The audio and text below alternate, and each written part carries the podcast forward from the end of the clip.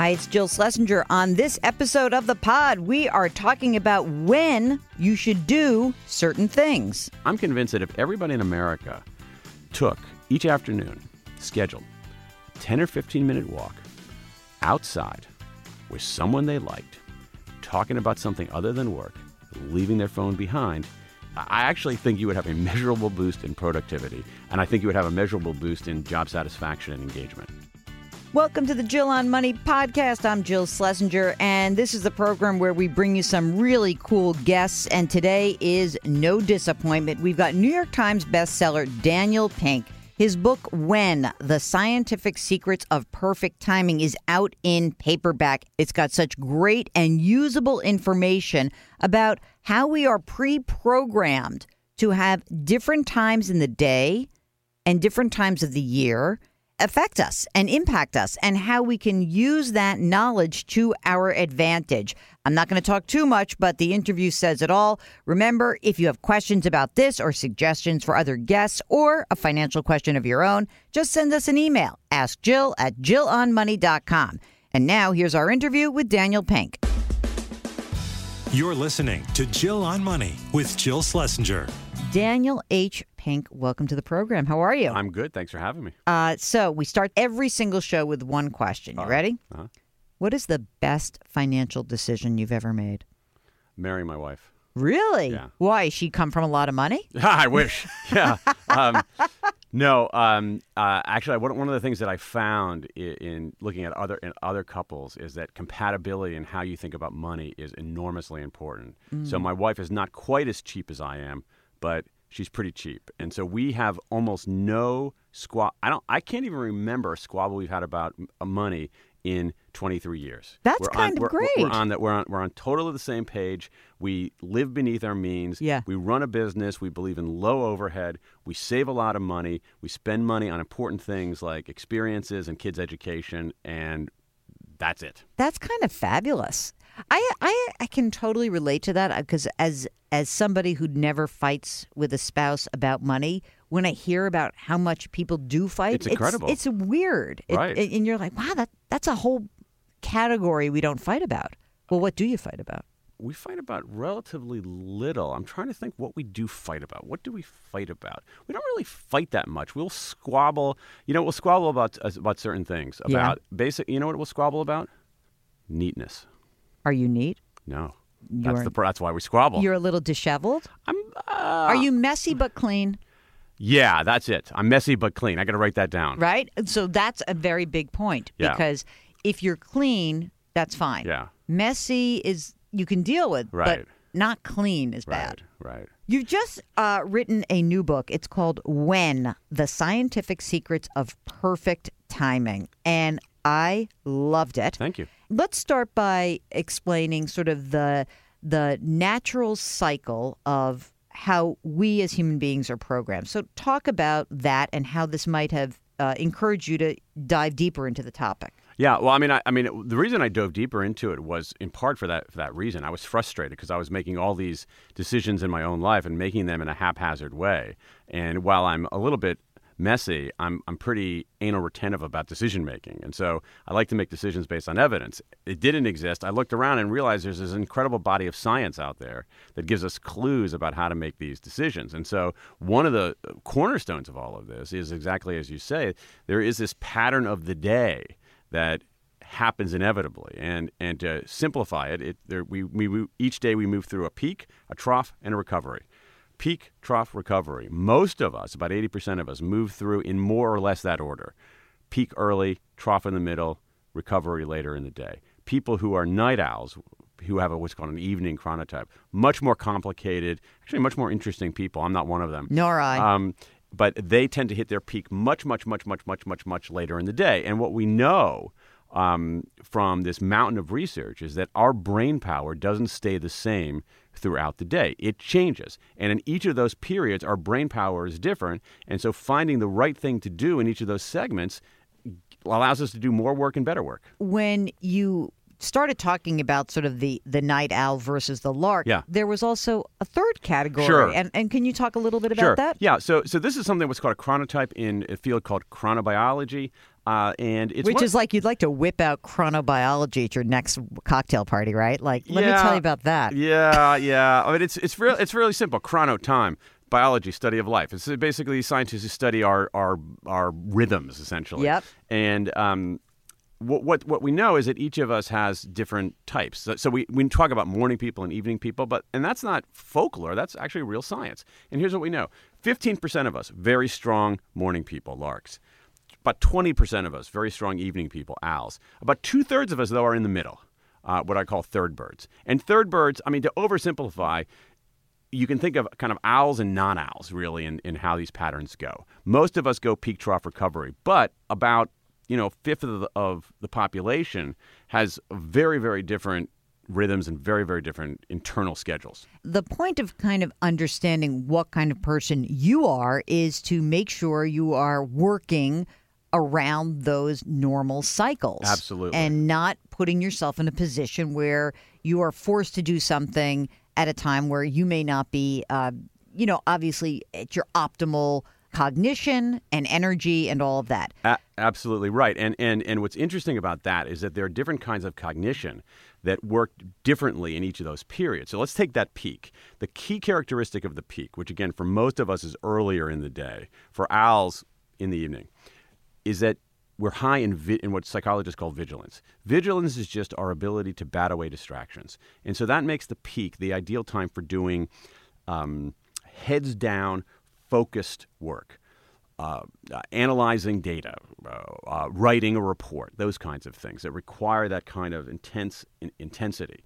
Now, what's interesting is that the recovery period, which is which is later in the day for most of us, late in the afternoon, early in the evening, our mood is high, but our vigilance is not. And that makes it a good time for things that require some kind of mental looseness. So, iterating new ideas, brainstorming, certain kinds of creative problem solving. And so, you should be doing your more kind of looser, creative, iterative stuff in that in that peak period. And and and what we know is that is that time of day matters in human performance. If you if you look at let's take a typical workplace, all right, and we know something. Let's talk, let's talk about the statistical concept of variance here for a moment, okay? Variance. So you got a workplace, and there are a thousand people there, and you plot them from bad to good. Who's bad and who's good, Right. In, in terms of their performance, and how do you explain why some people are better at their jobs and some people are not? Some people are smarter than others. Some people are more conscientious than others. Some people work harder. Some people have more social advantage, whatever. But what this research tells us is that 20% of the explanation of that variance in performance is time of day. And that's something we can do something about. I can't make myself smarter, Right. but I can actually do the right work at the right time. And so when you look at that, let's just say someone's listening and they have got a team of 50 people, okay?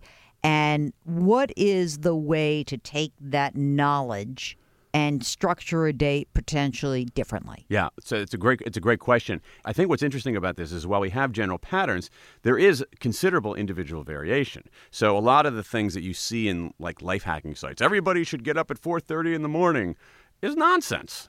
It, it doesn't work that way. Um, and and so each individual collection of people is going to be a little bit different. But what I would do, let's say you got 50 people, I actually would want to know their chronotype. I would want to know who are the larks, who are the owls, and who are in between.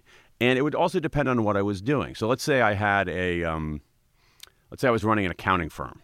Okay, unlikely, but let's say I was running an accounting firm, and I had 30 of my people were were larks. Okay. all right, um, or 30 or larky at least. Um, with those folks right there, I would not put them in a staff meeting at 9 o'clock in the morning, 10 o'clock in the morning, 11 o'clock in the morning. I would not lard up their calendars with meetings during the morning because I know that that's when they're highest in vigilance and that's when they should be doing their heads down accounting work, you know, auditing a financial statement or- Right. or, doing that kind of thing. So I would leave them alone for that.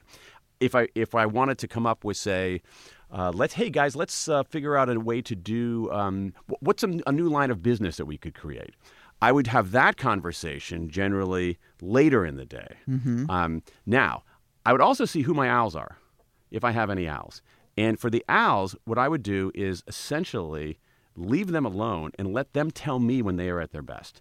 And if that owl wants to do her audit at nine o'clock in the evening and she's not in her chair at nine thirty in the morning, I'm good with that. Right, just get the work I done. want her to do the work that, w- when she does it. The other thing that I would also do is I would encourage them to not start their day by clearing out their email Ah, because that's the kind of th- and, and listen, I'm a sinner here. I, I'm I've been saved, but I but I'm a sinner because I, I'm a you're a convert, baby. I'm a writer.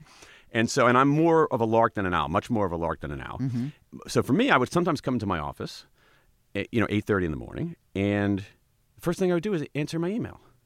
Okay? So it takes me an hour to, you know, clear out my email, and I have this delusion that, oh, I've cleared the decks. My Right. head is free. Okay? Right. So it's 9.30, and it's like, oh, wow, I'm kind of hungry now. Like maybe like, I'll go get a bagel, all right? Then I come back, like, uh, there's probably something going on on Twitter, all right?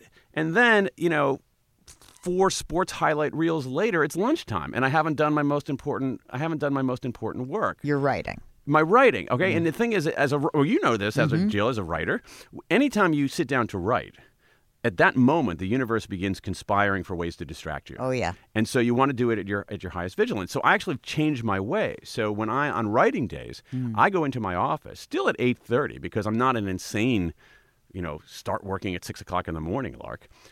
What, what you know what I do? What? I don't answer my email. I don't even mm-hmm. open my email. I mm. don't even bring my phone with me into the office. I give myself a quota of words and say, during this period of peak vigilance, Dan, you have to crank out these number of words. Wow, that's fascinating. And, I, and then did you do it the next day, and the next day, and I'm- the next day, and the next day. I'm really interested in this because I think that there are so many of us who are juggling lots of different tasks that we have to do throughout a day. And so what you're saying is work to your strengths, do this task in the morning. And this is so weird because like you're saying this and this actually happened to me yesterday.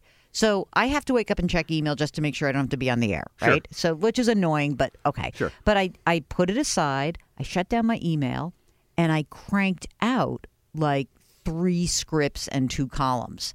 And two hours later, I was like, oh my God, I'm done. And I took the dogs out for a walk after. It was like beyond fabulous. That's how that's how you do it. And and the thing about email, I mean, like let's go back to my accounting firm here. What I might want to do is tell my accountant, my larky accountants, you know what? Check your email, make sure an important client hasn't contacted That's you. right. You know, so, some kind of just like basic maintenance and things like that. But you want to do your heads down focused work in your peak. You want to do your iterative work during your recovery. And then this trough period. Yeah, let's talk about that. Oh. What do we do then? It's a terrible time of day. I hate it. Well, I, I am the ultra lark because I wake up between four and five. oh my gosh. Yeah. But sometimes I have to be on the air, so it's Okay, different, right, right? right, so but but like I, I you know, so I generally wake up between 4 and 5 and I looked at like I looked at your little schedule Yeah. there, your graph and I sort of okay, I know where I am. Yeah, so you're pretty larky. I'm very larky anyway, and it's a long day. So Yeah. what do I do in the trough? What when Yeah. I'm kind of like I can even feel it like in I physically feel that trough. Uh, we all do. Most of us don't acknowledge that, though, and most of us say, "Oh, well, uh, you know." It's some, some of us are like, "Oh, it should. It doesn't matter," or "Oh, it's a, a- sign of moral weakness." Yeah, let me power through it. Right, I'm like, oh. no, no, I'm done with that. I don't Okay. want to power through anything. powering through is a really bad idea. Hmm. All right, we tend to think, and, and and and unfortunately, somehow, especially in our business culture, we've been conditioned to believe that that's how you get more work done. That's how you get better work done. That powering through is also morally virtuous, Hmm. and it's nonsense. So, what you should be doing during that that um, that that trough period? One, your, your work that doesn't require as much brain power and creativity. Answering your email Uh huh. Filling out your expense reports, Mm-hmm. doing that kind of mundane stuff that you have to do. The other thing that you should be doing, especially in the trough, is taking more breaks. There's a whole science of breaks that's been emerging, and what it tells us is exactly that powering through is a bad idea.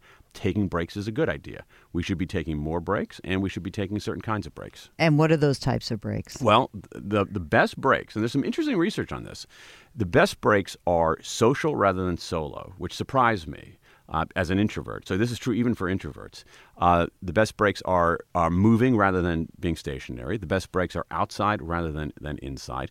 And this is important. The best breaks are fully detached rather than semi-detached. So a break isn't you know, walking around with your nose in your Snapchat feed or having intense conversations about what's going on in the office. It's actually being detached.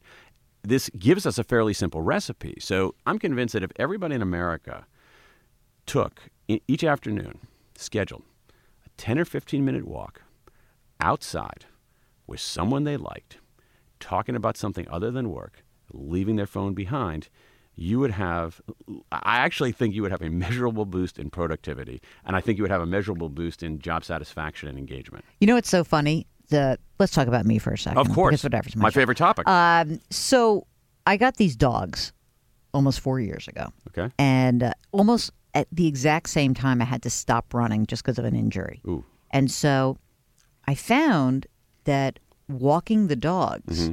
was the most unbelievable thing because it got me, it made, forced me outside. I, I don't generally like to talk on the phone while I'm walking the dogs. Yeah. Sometimes I listen to a podcast, you know, because I'm obsessive, but Yeah. I came up with good ideas.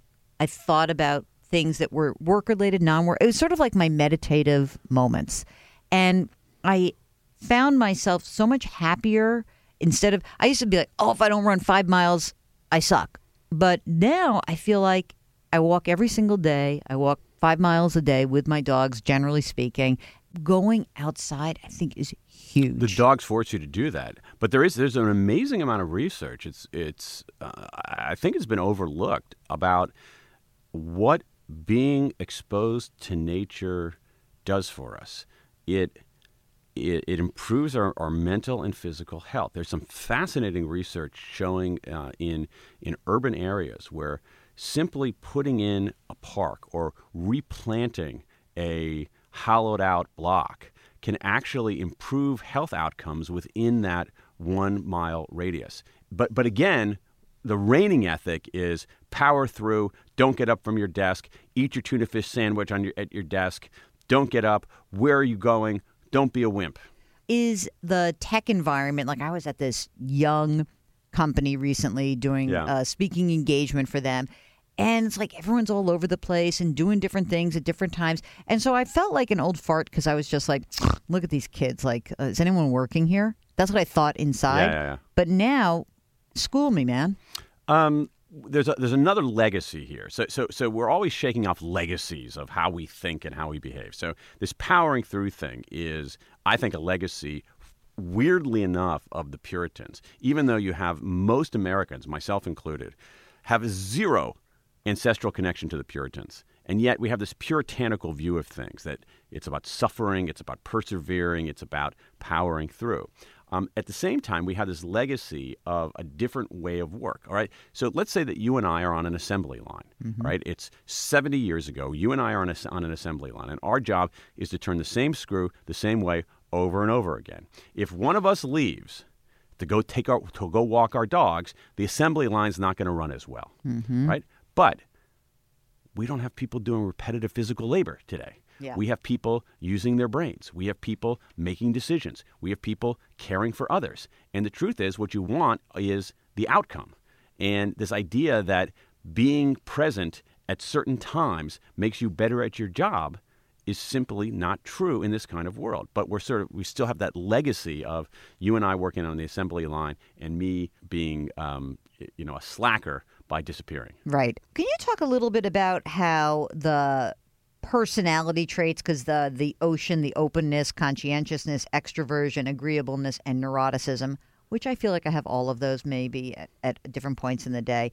Um, so you said that. I'm just going to quote from the book. Yeah. Much of the research shows morning people to be pleasant, productive folks, introverted, conscientious, agreeable, persistent, and emotionally stable. Yeah. Now, I found that fascinating Yeah. as someone who works in the mornings. Yeah, well, or someone who's a lark. Um, Yeah. yeah. th- there are there are personality differences, and it- let's let's take the other side of it. So let's talk about owls. Owls are more prone to depression. Owls are more prone to um, uh, other kinds of mental illness. Owls are more prone to addiction, but owls also test higher on both analytic intelligence and creativity. And so I think the interesting question there is which way the arrow points. Is it that people who have mental illness have a difficult time getting up in the morning and going to sleep at night, or does going to sleep late and waking up late increase your chances of having some kind of problem? We don't know that, but there are these personality differences. I think that the, the implications for workplaces, though, back to my accounting firm, is that if I say that the main criterion at Pink Partners accounting is that people have their butts in their seat at 8:30 in the morning. I am losing one fifth of the talent pool, including the fifth of the talent pool that tests higher on analytic and creative intelligence. Mm.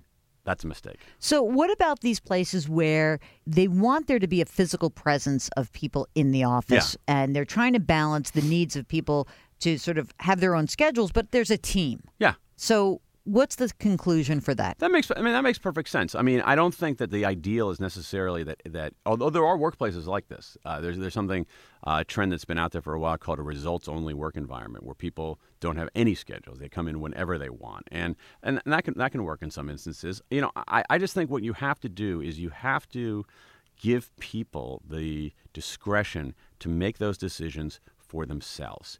And the truth is is that people want to be good teammates. People care deeply what their peers think of them. And so if there's a hmm. meeting or a group project, you'll come in. Right. Because in general, most people are responsible, and people ha- there's a certain amount of peer pressure that comes from not letting down your teammates. And to me, it doesn't. Eh, that's not the problem. To me, that's not the biggest problem that we should be worrying about. If you have someone who says, "I'm not coming in because I don't want to help my team," that's not a chronotype problem. That's a hiring problem. Yeah, that that's a personality Yeah, problem, yeah. right? Uh, let's shift gears and talk about lunch. Can you talk a little bit about fueling, refueling, gym time, all those like Okay. fun parts of the the chronotype? Right. But on lunch, we can think of lunch as let- let's think of this big category of breaks. And lunch is just another category of break. And what the research tells us is that um, at some level we have overvalued breakfast and undervalued lunch. Uh, okay, I'll put it. I'll put it in. I'll put it in, in, in investing terms. All right, I'm going to short my shares in breakfast, and I'm going long on my shares I like of that. lunch. It's like a right? day part kind of uh, spread that we're putting on. It's absolutely because I, I do think that the that, that if you look at the actual research on breakfast, Mm. it is it doesn't say breakfast is bad, not at all. It says breakfast might be good. Yeah, and it's not as good as you think it is, probably. Yeah, and and it, and it basically says, hey, healthy people eat breakfast, but we don't know whether eating breakfast makes them healthy. It Mm. could be that healthy people just like to eat breakfast. Um, and also, some of these studies have been funded by breakfast food companies. Funded by And- Wheaties. And so you gotta take it with some degree of skepticism. My view, I'm, I'm, I'm very agnostic on that. Eat breakfast if you want. Don't eat breakfast if you don't want. But lunch, because it's it's in the middle of that workday, is valuable because it is a break. And it actually gives you some of the things that we know effective breaks give you. Particular, first of all, physical refueling. But second of all, if you have lunch with somebody else, another Social, interaction. interaction. Exactly. That's amazing. What about gym time? Like you talk about Yeah. like taking walks, but is there an optimal time given peak trough recovery that we should be thinking about going? Should you be like if if peak is where you're really good at those mental Yeah. tasks, like real thought process, should you not be working? Like a lot of people I know, they just like I work out first thing in the morning because that's the best time to work out. Sure. Um, well, it could be for some people, and and here's the thing: there, there, are, a number of different variables here, but what we, there's some good research on this. So what we know is that morning exercise is good for if you have certain kinds of goals. Morning exercise seems to be better for habit formation, hmm. in, in part because you're less likely to get interrupted at seven in the morning than at five in the afternoon. Morning exercise seems to be better for weight loss, although there's a lot of the research is showing that exercise is less im- less effective for weight loss. Weight loss is really hard. Yeah, it's diet. It's Sorry, it- guys. it's it's it's it's Don't- shut- diet. you gotta shut it's your mouth. also, it- but it's also it's also just that it's also like we're not prisoners of bi- biology, but we live in a state governed by biology, Mm-hmm. and so people have a set point of weight, fairly narrow band, and they're unlikely to get too far on either side of it, and that's how you are. Blame your DNA. Um, but the one thing about morning exercise, which I think is is very effective, though, is this: that exercise, aerobic exercise, certainly, some interesting new research showing even strength training gives us a, a, a mood boost and, and a pretty enduring mood boost. 10 hours sometimes. And so if you exercise in the morning, you get that mood boost all the way through the day. If you exercise at, say, six at night or something like that, you might end up sleeping through some of that mood boost. Now, late afternoon and early evening exercise is better for other things. It's better for avoiding injury. Um, And I think, this is my guess, uh, I think that's because of changes in body temperature. Our body temperature is highest at that moment, so we're literally more warmed up. Hmm. Um, it's better for performance. Uh, lung capacity is higher.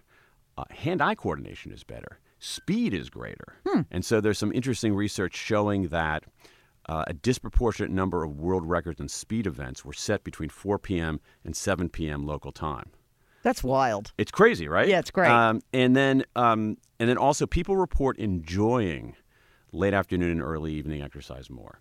That's just So- because that the hottest people are in the in the gym at that time. Maybe Could be, Could or- or be. the- literally the warmest because everybody's body temperature is, the- is the highest. It could be that you're throwing off the stresses of the day. I, I actually believe, and, and, it's, and it's weird. It's it's a weird thing. Like I never thought about is these changes in body temperature are actually more important than we realize. It changes in body temperature are one of the things that add that aid significantly in falling asleep and in wakefulness and even in certain kinds of physical performance that period when your body temperature is higher does boost you just a little bit. It really depends on your goals. One is not better than the other. And so for me, since I'm a lark, I actually don't like exercising in the morning because I like doing my work then. Yeah. And then by the end of the day, I'm so stressed out and miserable. I actually enjoy going for a run at five in the afternoon or six in the afternoon or something. Mm-hmm. That's like interesting. I I am the midday kind of person. Okay. And I think that it has something to do with needing a boost. You know, because I wake up so early. If I finish this interview right now, which you know we'll wrap up, and uh, I eat a little something, and in an hour and a half I'll go to the gym. That that. So about what time of day? uh, two Two in the afternoon, and that's about how far? So you woke up at what five? four thirty this morning. Oh my, okay, So like one thirty or two o'clock. okay. So gym. so so four to so that's nine hours after you after you've woken up. Yeah. So, so for me, that would be something like it's interesting. So for me, it'd be something like I wake up at around seven. If I went to the gym nine hours after I woke up, that would be four in the afternoon. Right. So pretty good. yeah. You know, and it's funny because it sometimes it's just as you said, it has to be where you can form the habit. Sure, so for sure. so I think that for many people, it's like when are you going to actually get there? To me, it's like, oh, it's this perfect time. There's no evening news worries. Morning's done. Sure. I mean, if the market blows up or does something weird in the middle of the day, I usually cancel. But whatever. Right. I think that just being aware of your own body is fascinating to me. And that's why I love this book because so much of it felt like, yes, I could bring that into my life and make a positive change. So let us talk about my favorite word in the entire book nappuccino. By far the So best. are you a napper? I can be because I wake up so early. Right. And so there are, you know, it can sort of happen in the mid afternoon. I I've sort of been thinking like, oh, I should be meditating and actually napping feels better. uh, you know what? But but I, it's interesting you say that because there are a lot of similarities um, in brain function and just in mood between napping and meditation. There really are. Um, here's what we know about napping: it's pretty good for us. Um, again, it goes against our puritanical ways, uh, but the best naps are extremely short, between 10 and 20 minutes long. that was what amazed me. that surprised me too because I began this pretty anti nap because my own experience napping was unpleasant because I would wake up and I would feel like crap and the and that's what something called sleep inertia which happens when you nap beyond about 20 minutes. But a 10 to 20 minute nap is there's a lot of research on this. It's very restorative. Um, it's uh, it's right in that it's right in that sweet spot. Less than 10 minutes doesn't do you much good. More than 20 gives you sleep inertia. Right in that 10 to 20 minute window, it really just smooths things over and restores a lot of mental acuity, restores some physical energy. Okay, so now add in the caffeine part. Okay, so here's so this is something I swear by now. I don't do it every day at all, but um, Look at you, you're like, don't judge me. yeah, yeah, I don't yeah. do it every day. No, I don't do it every day. I, I, I you know, I want to advocate this, but I'm not. I don't want to be like a, you know, like a. You're like not a an pusher- evangelist. a pusher on the corner, like handing out the drugs here. The here's what I do. So I have noise canceling headphones, and so I will set my timer for 25 minutes. Put on my noise canceling headphones. Right before I press go on my 25 minute timer, I will have a cup of coffee, and I just guzzle it. In fact, I will often brew a cup of coffee, put like some chunks of ice in it just to cool it off because I'm not enjoying the coffee. Hmm. I'm just guzzling it. All right? Seems weird, but stick with me. So then I close my eyes, have my noise canceling headphones on, and I can usually fall asleep in, say, 10 minutes. And one of the things that we know about napping is that the more you do it, the better you get at it. And that, in that sense, it's very much like meditation. If you just take somebody off the street and say, start meditating, mm. they're going to have a really hard time. But you bring them back day after day after day after day after day after day after day, at a certain point, they're going to be able to meditate from 10 seconds to 30 seconds to a minute to a minute and a half. So napping is that way. So I can usually fall asleep in 10 minutes. I fall asleep in 10 minutes. My alarm goes off in 25 minutes. That gives me 15 minutes of actual nap right in that sweet spot. But here's the cool thing caffeine takes about 25 minutes to get into our bloodstream. So at that moment that I'm waking up, okay, ideal nap, no sleep inertia, I get this other boom, this boost of caffeine right at there. And that's why it's called a nappuccino. Oh, I love that so much. It's awesome. And, and I mean, it really, it, I mean, it, it really, it really works. What's interesting about that nappuccino is that I have gotten a lot of email about that from readers who particularly two kinds of email. One, it allowed me to survive the military. Two, oh, wow. it allowed me to survive graduate school. Mm. I never knew it had a name. I thought I was the only one who did this. That's so awesome. One of the things that's kind of cool about your book, one of the many things, I should say, and the book is called When The Scientific Secrets of Perfect Timing. Daniel Pink is our guest. Is that you have these little guides and that after the chapters. I really like that. And you know, you talk about find your your trough time and you said the Mayo Clinic says the best time for a nap, and this is generally speaking, is between two and three. Yeah. But if you want to be more precise, take a week to chart your afternoon yeah. mood and energy levels. Yeah. Talk about that a little bit. Yeah. Well, it goes to something you were saying before. Is that is that we need to be better observers of our own uh, being, in a sense. So, so our own body. Uh, how how is our body responding? Our own mind. Uh, both the way our kind of um, uh, traditional cognition is working, but also how we're feeling. Uh, and we don't do a very good job of that. We just we, we kind of neglect that, and our body is and our minds and our brains are telling us things. And so, if you pay attention to that and systematic about it, you will say, "Wait a second! At two o'clock in the afternoon, I am completely spaced out. So let's not have that important meeting." At two o'clock in the afternoon. Let's not schedule that phone call at two in the, two in the afternoon. You know what? At two in the afternoon, I'm going to close my door with my noise canceling headphones and big cup of coffee. And there's certain things that you should do at nine in the morning that you shouldn't do at two in the morning, and vice versa. You also make a really interesting turn in the book about um, using about goal setting and using certain days as triggers. Oh, yeah. And we're talking to you. It's January, so yeah. people have made their New Year's resolutions, and right. you're going to tell me that the research shows that uh, a bazillion percent, you know, sixty something percent of people they've already blown it. It's yeah. two weeks into the year. They've got. I, know I did. I was going to do a dryuary, you know, dry January. Yeah, yeah, uh, yeah. So whatever. I had I missed it by a glass and a half of wine so far. But um, why is it? Why is the turn of a calendar? Why is Rosh Hashanah for Jews important? Why are these days? Why are they become important in in terms of the timing of when you set goals? Yeah.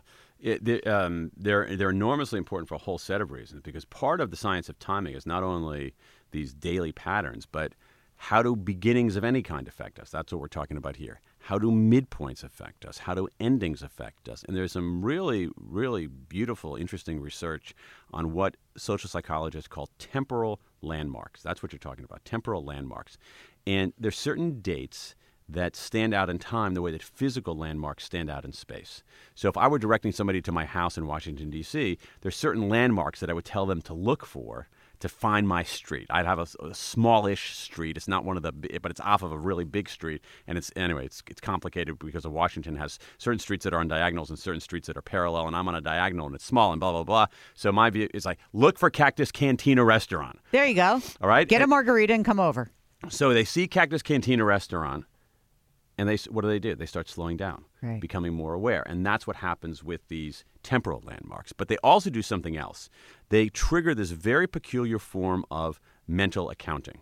So uh, what we do on certain of these dates is that we essentially open up a fresh ledger on ourselves. So think about ledgers in the old days when they're made of paper. They're not spreadsheets. They're not uh, young people like listening. Go Google ledger yeah, so you yeah. can see what we're talking they're about. They're actually kind of beautiful. Ledgers I know. I love them. Beautiful in a way. I know. And, and, so, so what you're doing is you're opening up a fresh ledger on yourself. Uh, the way that a, bu- a small business 80 years ago would open up a fresh ledger on a new quarter or a new year, and you basically say, "Old me." Had a drink every day. New me, reborn on the first day of January, is going to be dry for the next 30 days. And so I think one of the interesting things about New Year's resolutions is that when you look at the numbers on New Year's resolutions, let's say the, the numbers are all over the place, but let's say that by February, um, two thirds of people are not keeping their New Year's resolutions. Mm-hmm. Let's just stipulate that that's the right thing. Okay. To me, it's like that's bearing the lead. To me, that says, wait a second, one third of people are keeping their resolutions. That's pretty amazing when you think about how hard it is to change our behavior. Right. And so, what this means, and this is some great research on what's called the fresh start effect, done by uh, three researchers uh, at Penn Katie Milkman, Heng Chen Dai, and uh, Jason Riis. And what they found is that certain dates are fresh start dates. So we're more likely to start behavior change and therefore more likely to have a fighting chance of continuing it. So you're better off starting, uh, let's say, I'm finally going to go to the gym regularly. Start that on a Monday rather than on a Thursday.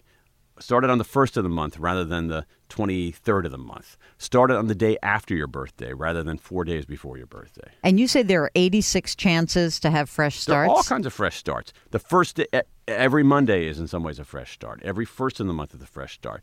There are both um, personal and social uh, fresh start dates. So so for so personal one would be like you know the day after my wedding anniversary. right? so that would be July third. Not a meaningful date for most people, but a meaningful date for me. Um, the day after your birthday, the day after your kid was born, but also things that we share or things at small groups. So, so the Jewish New Year, Rosh Hashanah, that's a fresh start date. And actually, if you look at uh, what, what's interesting is that is that the way that certain religious traditions welcome in the New Year, it has all of the trappings of fresh start. Right? We announce it. We have we you know there's there's some talk, sort of at least tangentially about a clean slate and starting over. The first of the month, there's the first day after first day after spring for students, the first day of a semester. Um, so whatever, so there's certain in our religious traditions, there's there are fresh start dates. In our schools, there are fresh start dates. In our personal lives, and just on our regular cal- shared calendar. I love the idea. Um, I also am very, I was very intrigued here um, you, when you're talking about beginnings. Um, one of the things that you cite is a study that I always talk about, which is you can be lucky or unlucky as to when you graduate college. Oh my gosh, this is amazing. And Yeah. the reason why I love this is that I do feel like many of my peers uh, are kind of judgmental around the millennial generation. I said, you know what? These kids are screwed because of when they just happen to hatch into the working world. And it really is hard for them. And I always pull out this that research which says when you graduate and there is a recession, your lifetime earnings are reduced. Yes, And- and it's significant.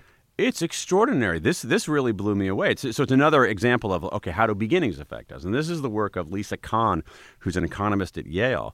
Um, some very powerful evidence showing that if that if you take you know, exactly as you say, if you take one person who graduates from college in a boom time and another person graduates in a recession, um, twenty years later, that's still going to show up in their wages. which is mind blowing. It is mind blowing and it's unfair. I mean, as a father of two college students, it's like, whoa, hey guys, like graduate in a good time if you can, if you can, if you can swing it. Um, and it's it's unfair, and we need to do things when people get off to false starts. And the, if I may quote you, uh, beginnings exert a powerful but invisible influence on people's livelihoods. It also, I don't know if you found this, and I'm not sure you talked about it in the book, but what I have found also is that it really can be. Um, and, and obviously, the recession we went through 10 years ago is Yeah. the Great Recession. It was horrible. Yeah. It also seems to shake the confidence of these people, these young people, so that they're unwilling to take a certain kind of risk in their careers because they feel like, oh crap, I don't want to give up what I have. And so it, it kind of tethers them to jobs that they don't even like in yeah, some respects. and that's actually a really bad. That's a really bad decision because the mechanism at work in this basically this wage punishment, salary punishment for graduating in a recession is, is basically this: that early in our working lives, we are trying to look for the match between our skills and what employers need, and we very rarely get that right correct right out of the box. And so what happens is you go to one place, it's, ah, it's not quite the right match. Then you try to go to another place. Switching jobs actually is a good way to increase your salary. And so the early part of your career can be a series of job switches where you're finding the right match between your talents and the labor market's need, and your salary is increasing.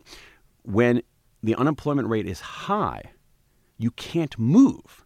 That's the thing. And so you might be in a job where there's a bad match, and okay, I got to get out of here, find a better match. There's no give in the market, and so you can't move. So you're stuck there. And then if you're, and then, then eh, eh, eh, what you're talking about is compounding that. So when the labor market loosens up, you say, "Oh, wait a second even though this is a bad match, I can't move because it's too perilous. And my my my advice is move. Yeah. Get that match, get that salary increase thing going because that's how you're going to find a job that's right for you and you're going to get your wages and salaries up. All right, now let me just show you something I marked up in your book. Yes. Do you see that? Do you see that midlife thing? Yes. Do you see where I what I circled there? Do you see what my age is? I'm right smack in the bottom 53 age 53, well being slumps in midlife. Uh, wah, wah. I am 54, so I So feel you- your pain. We are there. Um, what is up with this? This is some really, really interesting research uh, based on two dimensions. First, we talk about this idea of a midlife crisis. That's complete bunk. There is no evidence of a midlife crisis. It's one of it drives me nuts that people actually even use that term because there's zero evidence of that. But something else I think more interesting happens in midlife, and is is basically what they what researchers call a U-shaped curve of well-being. It's not a crisis. It doesn't the bottom doesn't fall out, but there's a dip, and the dip is around. In general, around our age. And the chart you're pointing to is a chart from uh, Angus Deaton, who's a Nobel Prize winning economist at Princeton. But the, the, the U shaped curve of well being that, that he and his team found is similar to what researchers around the world have found. This is not an American phenomenon. This is a international phenomenon. This U-shaped curve of well-being in midlife, that is, we're happier in our 20s and 30s. We begin to dip in our 40s, really, you know, hit the the the, the bottom of that gentle U in our 50s, and then generally start going back up. Has been found in something like 70 countries. Hmm. If I were to show you that chart and then say, if I were to show you that chart and not identify it, and then show you the chart of well-being over the lifespan in France, and then say, here's the well-being over the lifespan in uh, United Arab Emirates, you would not be able to tell the difference among those. Interesting. So, I mean, you you attribute this one possibility, the disappointment of unrealized expectations. So, I would just say that look, when I looked at this chart, I was fascinated by it because first of all, there's a huge drop down Uh-huh. um, as you get to be sort of like in your 20s. Yeah. And I think that a lot of kids in their 20s are like, I should be at the top of the world. Why don't I feel better? So I feel like it's like a nice explanation for like, you don't have to feel so good because you're learning a lot. But you know what? After going through two divorces, I can tell you that like my well being shifted because of those th- experiences early on. Sure. I'm wondering what your advice might be to navigate some if someone is sort of feeling that unrealized expectation or just feeling like, you know, my kids are out of school, out of my house, I've I've lost my purpose, maybe Yeah. you were the stay-at-home parent or whatever.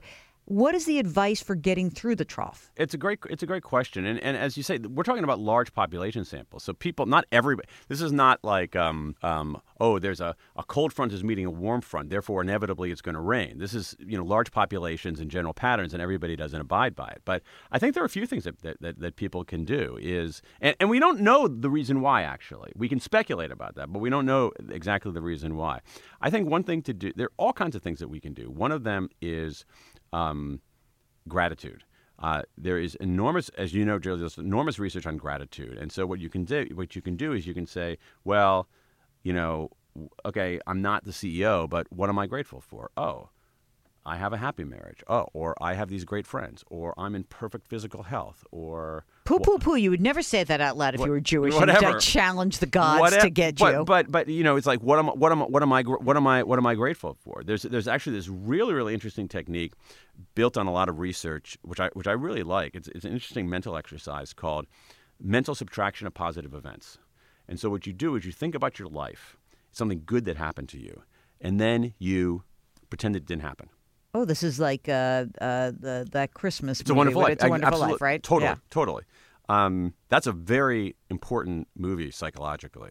So anyway, I'll leave that aside for now. The uh, so you mentally subtract a positive event. So let's say I don't know what's a positive event in the first 35 years of your life. Whatever, like uh, you know that, like I, I had a job, I had success, I had Okay, yeah. nieces and nephews, whatever. Okay, well, okay. So let's say you had a you you know what what you had a you know whatever your first great job in journalism was. Right. Imagine if that didn't happen. Right. You would not be might not be here sitting with me, I- and that would be a that would be a deep deep disappointment. I'm already disappointed considering that it could have happened that way. It's well, but I think about you know I, I think about it. uh, You know, uh, I, I got I got three kids. It's like, geez, like what if like one of my kids wasn't born? Oy. I know. It's like uh, okay, uh, suddenly every niggling little irritation goes away. So I do it differently. And you also can wait. Here's the other thing: is that you know if you're if you're at the bottom of this, if you're at the bottom of this U-shaped curve of well-being, you know some people, people who are the ha- the glass half full type, will Mm. say, "Hey, you got nothing but up." That's right. I got my upside. Yeah. I, I, well, I mean, so I think that I look at it as when I'm starting to get wrapped up in something. Like somebody, you, you know, said something about the, you know, whatever changes going on at work, and and uh, I looked at him, and he was like all down and out, and he's like so depressed. I'm like, dude, you get paid to be on TV. That's like kind of the greatest thing ever. Absolutely. And I said, I get paid, and they do my hair and makeup. Perfect. I mean, really? I, I don't want to be Pollyanna-ish about Let's, this. come on. When we when, when we think about this, and this is a challenge in the workplace, I think, is that when you um, you you have a lot of people who are in that period where they're less slightly less happy with their lives. Less happy people in general are not as productive, don't do as as great work, and. Uh, one, I I've always thought that one thing that we could be doing inside of organizations is mid-career mentoring. We do mentoring for people in their 20s. Why not do mentoring for people our age? Because you know, it's like, okay, hey, you're you're you're a great contributor. You're not going to be CEO, but you're 53 years old, and I don't know, you might have 30 good working years in you, 30 years, 35 years of great contribution. It's like, let's help you find that path. mentoring is such a great two-way street Yeah, that when totally. i help someone out who's younger i always find that i learn something either about myself or about that person or it's so it feels quite nourishing and i think that that's a wonderful thing as we get older speaking, speaking about beginning middle and end Yeah. There is a great deal of evidence that we tend to be happier. But then I was th- reading your book and thinking about all that other strain of research, which is older people are isolated and lonely, and that. So bring that together for me. Well, I mean, I actually think that that the preponderance of evidence is that old age, older age, is a much happier time than we realize. Uh, for for a couple of reasons, uh, and there's some great work done on this by Laura Carstensen at Stanford, uh, and she looked at uh, friendship networks. And what we typically see in the size of people, forget not, not not like Facebook, but like real friends. Yeah. right? So if you look at the size of friendship networks, um, they they grow in the 20s, 30s. They grow 40s, 50s. They grow, but around age 60, they start to drop, and sometimes significantly. And she was puzzled by that because that is superficially the story of isolation and despair and loneliness. And what she instead did is she she unpacked that, and she had the people.